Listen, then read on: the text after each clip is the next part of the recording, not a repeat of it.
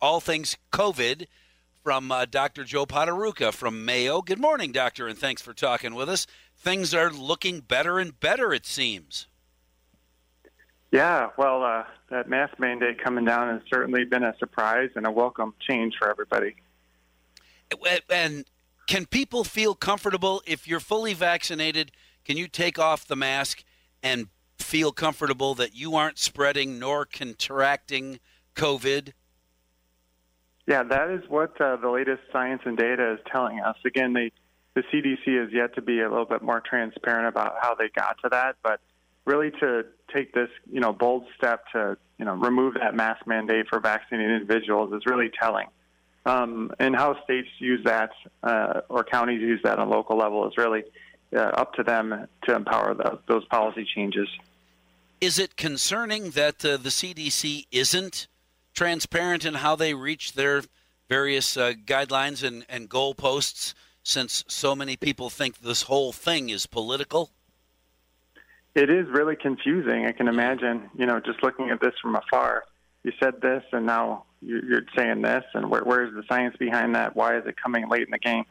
I, I would say that uh, they probably have um, a good sense of how the vaccine data is very effective and understanding the levels of the percentages of uh, those vaccinated, uh, putting that all together probably help them uh, understand that this would be a safe time to re- relieve that measure.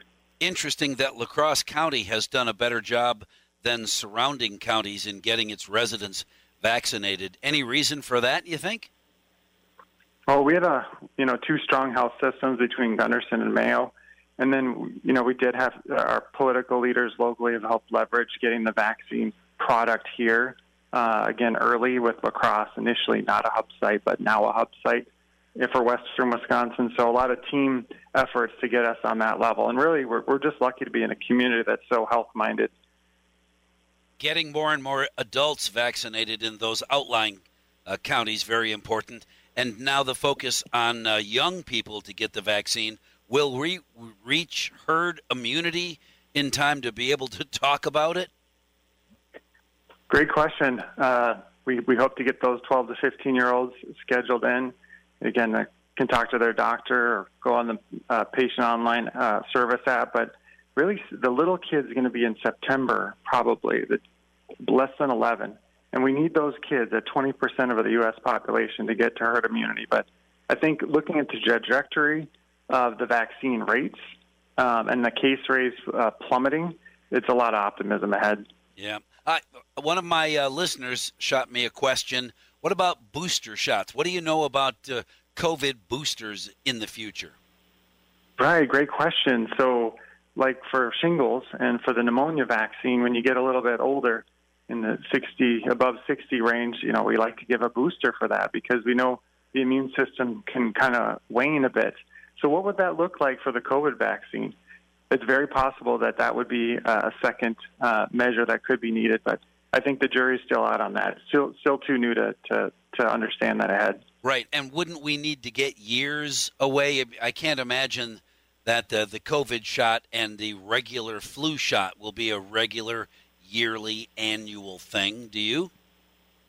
No, I, I can't imagine that uh, unless there's a you know those scary variants come to fruition. Right. Again, this is sort of a one-time pandemic thing, not a sustainable, predictable issue like you know shingles or sure. or the the pneumonia spectrum. So, yeah, it'll be interesting ahead how that pans out. Well, and keep your fingers crossed that we have uh, accidentally, unintentionally uh, ended flu as we know it, since the common cold and common flus are practically non-existent because of the hand washing and mask wearing and social distancing. That'd be a good thing. That that is crazy. I mean, even the number of little kids being hospitalized for for respiratory issues just plummeted. So, what is that going to look like ahead with some of the mask mandates coming down?